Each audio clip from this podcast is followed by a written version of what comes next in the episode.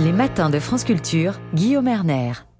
Il y a un an, des milliers de militants d'extrême droite et de partisans de Bolsonaro tentaient de prendre d'assaut les hauts lieux du pouvoir au Brésil. C'est pourquoi hier, le président Lula a pris prétexte de ce triste anniversaire pour célébrer la démocratie en réaffirmant haut et fort son caractère inébranlable. Comment restaurer l'ordre démocratique dans le pays ? Bonjour Armelle Enders. Bonjour.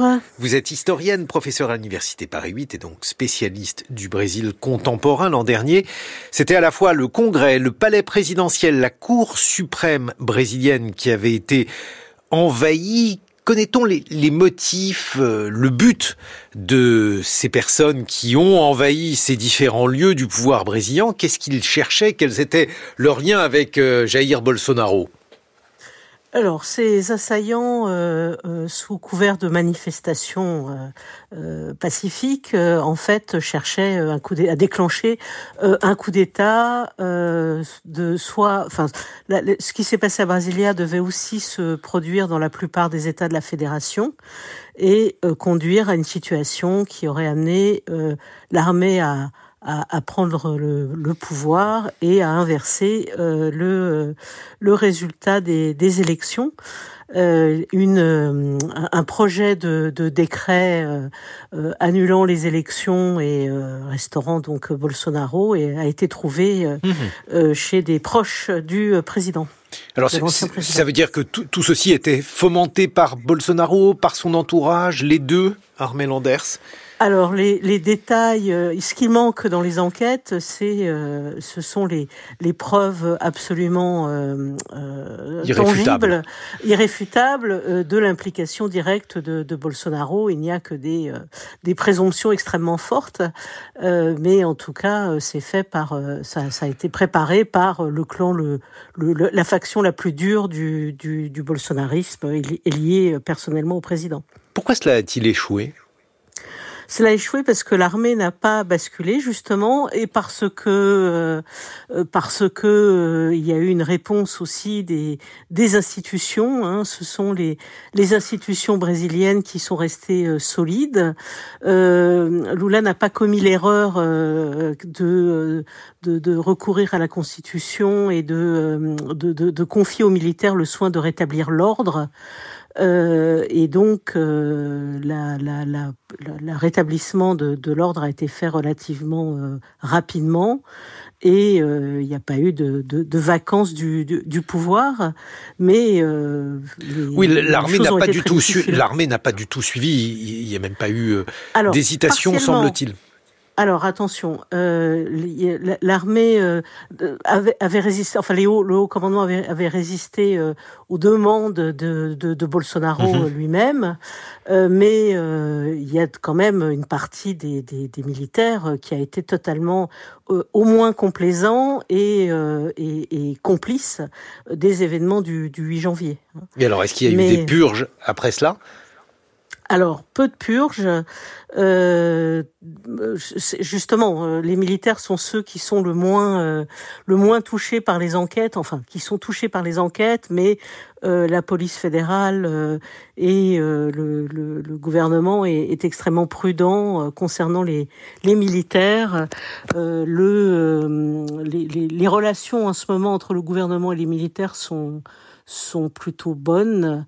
Euh, mais à condition qu'il y ait une forme d'impunité que que que la Cour suprême et et Lula dans son discours hier a, a dénoncé en indiquant que que l'impunité serait la, la pire des choses dans dans dans une dans un événement qui est euh, qualifié de lèse-patrie. Hein, c'est le, l'opération, c'est le nom de l'opération de la police de la police fédérale.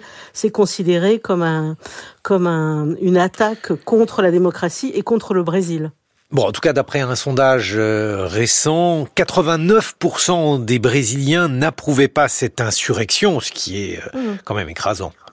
Oui, absolument. Non, non, ça, et ça a été plutôt un... un ça, ça, ça a quand même contribué fortement à... à, à, à à, à, à diminuer le, l'impact de Bolsonaro sur la vie politique. Enfin, ça, oui, c'est... ça montre en tout cas que, que la démocratie est finalement bien installée euh, au Brésil. Je ne suis même pas sûr d'ailleurs qu'on obtiendrait ce score, quatre-vingt-neuf pour cent d'approbation pour, euh, par exemple, ce qui s'est déroulé, le symétrique euh, aux États-Unis avec euh, la tentative donc euh, des partisans, voire de Donald Trump lui-même. Non, ça, ça n'a, ça n'a rien à voir. Euh, ça n'a rien à voir, et de même, il n'y a pas la même proportion de Brésiliens qui, qui estiment que les élections ont été fraudées. Hein. C'est, mmh. Ça n'a rien à voir avec les États-Unis.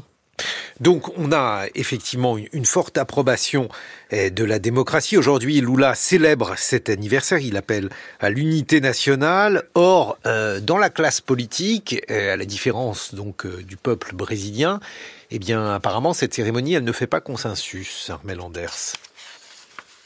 Alors, cette, cette cérémonie ne fait pas consensus parce qu'on est revenu à la politique normale. Euh, alors le, le euh, et, et, et puis que les, les fractures euh, les fractures demeurent. Euh, on, on, là, on accuse en fait euh, ce, ça, Lula de de se euh, de se servir de cet événement euh, pour faire pour, de la politique. C'est pour faire métier. de la politique, et c'est son métier. Et il est surtout dans des euh, dans une dans des conditions quand même très difficiles de gouvernement, euh, faute d'avoir une une majorité, un congrès euh, qui le qui avec une base une base au congrès suffisamment solide pour lui permettre de gouverner comme il le souhaite. Ça veut dire que son pouvoir est aujourd'hui euh, discuté pour des raisons politiques, hein, pas pour des raisons euh, d'ordre euh, insurrectionnel. Oui, exactement. Euh, ça, c'est plutôt dans la négociation et dans le dans le dans le dans, dans le bras de fer, dans les enjeux, comme vous l'avez indiqué. Il y a des élections municipales en octobre, donc qui sont euh, un enjeu important. Et puis euh, et puis euh, encore une fois, euh, il a euh, il doit négocier en permanence avec euh, le Congrès, avec le Congrès et avec un un ensemble de, euh, de de partis politiques qui sont dans la perpétuelle surenchère, euh, euh, qui ont été très renforcés par la présidence Bolsonaro. Et en fait, on a aussi une des conséquences de l'évolution des institutions, euh, et en tout cas des rapports entre euh, l'exécutif et le et le législatif, euh, qui euh, qui est largement passé du côté du du législatif depuis la destitution de Dilma Rousseff et depuis la présidence Bolsonaro. Et oui, parce que C'est, c'est quand même curieux. Alors aujourd'hui, qui est l'adversaire de Lula, puisque Bolsonaro est donc euh, euh, aujourd'hui inéligible. Il a été euh, décrété pour huit ans. Il est, je crois, toujours aux États-Unis, euh, donc il est vraiment hors jeu. Non, alors il est, il est rentré des États-Unis. Ah, il est rentré.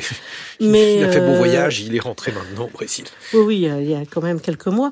Euh, mais il a été condamné deux fois pour... Euh, enfin, il est deux fois inéligible.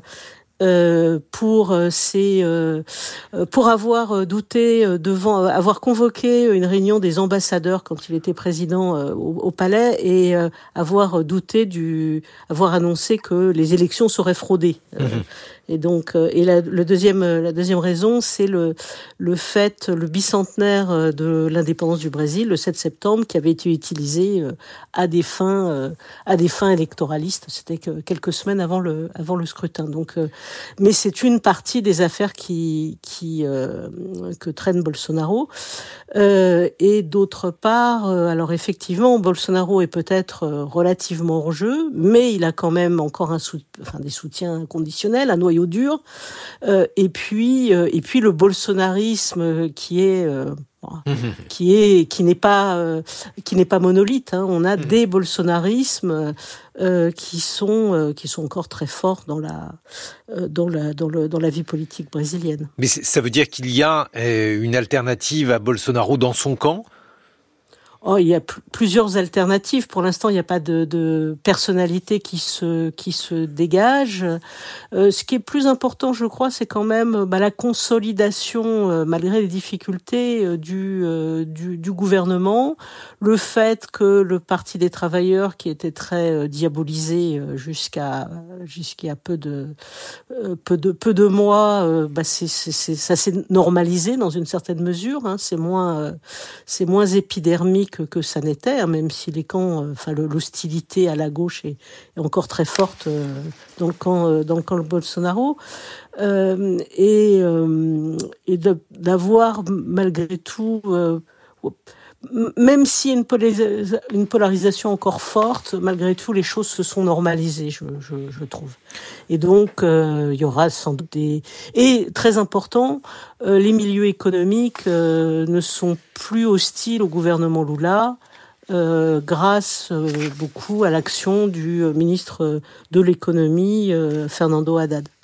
Ce qui veut dire que finalement on peut être raisonnablement optimiste sur euh, la démocratie brésilienne, en, en mots de conclusion, Armelle Enders.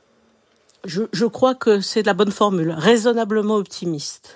Merci beaucoup d'avoir été avec nous. Je rappelle, Armelle Enders, que vous êtes historienne, professeure à l'Université Paris huit, spécialiste de l'histoire donc du Brésil contemporain.